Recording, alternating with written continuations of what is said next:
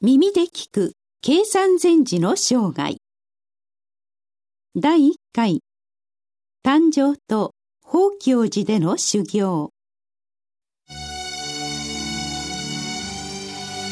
この配信は曹洞宗の提供でお送りいたします。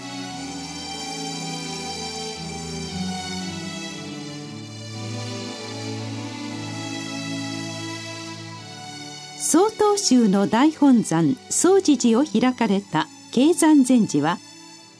鎌倉時代の文永元年西暦1264年あるいは文永5年西暦1268年にお生まれになったという2つの説があります。未解明の部分も多いのですが今回は「文永元年生誕説に基づくことといたします。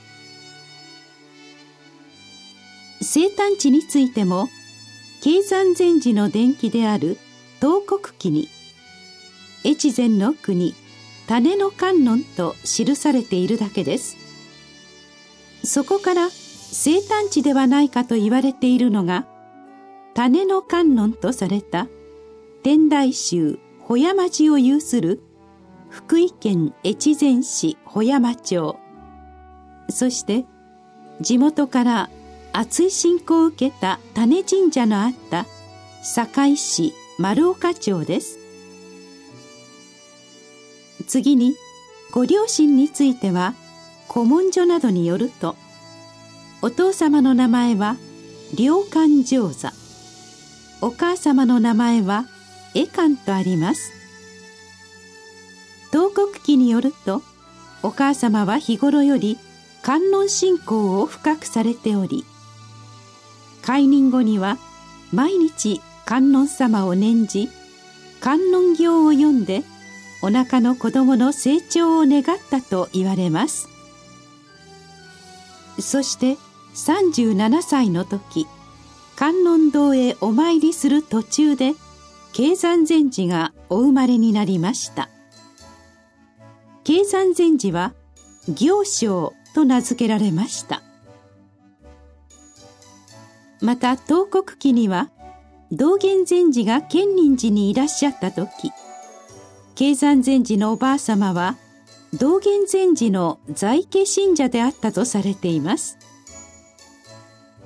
後に計算禅師はお二人の遺徳を慕うため陽光寺内に十一面観音をご本尊とする円通院を建立されました。さて幼少の頃経山禅師はお母様に観音菩薩の功徳について質問をいたしました。お母様から観音菩薩の広い大慈悲心を説かれた経山禅師は出家の志を強くされたのです。賢治元年西暦1275年経山禅師は永平寺に乗山し社味となります。そして5年後の公安3年西暦1280年正式に僧侶となり行商から上金と名前を改められます。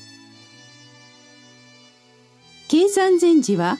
道元禅師の後を継いで永平寺の二代となった江上禅師の末後の彰子すなわち最後のお弟子にあたります。江上禅師が亡くなられた後は永平寺にて鉄通議会禅師に指示されるのです。その後公安8年1285年現在の福井県大野市にある宝教寺の住職で道元禅師とともに天道女上禅師に参じた中国僧寂円禅師の門を叩かれます。寂円禅師は計算禅師に大師を直接指導する役目を任されますがそれほど禅師の力量が群を抜いていたのです。一時宝教寺を辞した慶山禅師は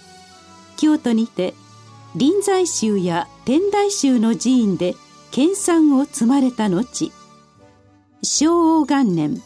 1288年の秋再び寂円禅師のもとへ戻られました。この時期に宗派を問わずさまざまな前方を学んだ禅師は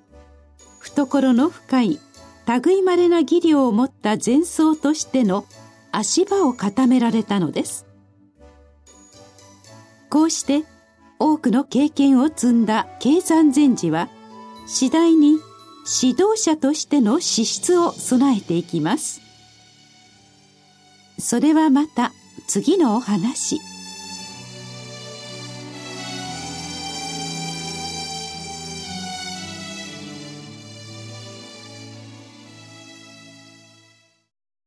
次回の配信は5月13日です。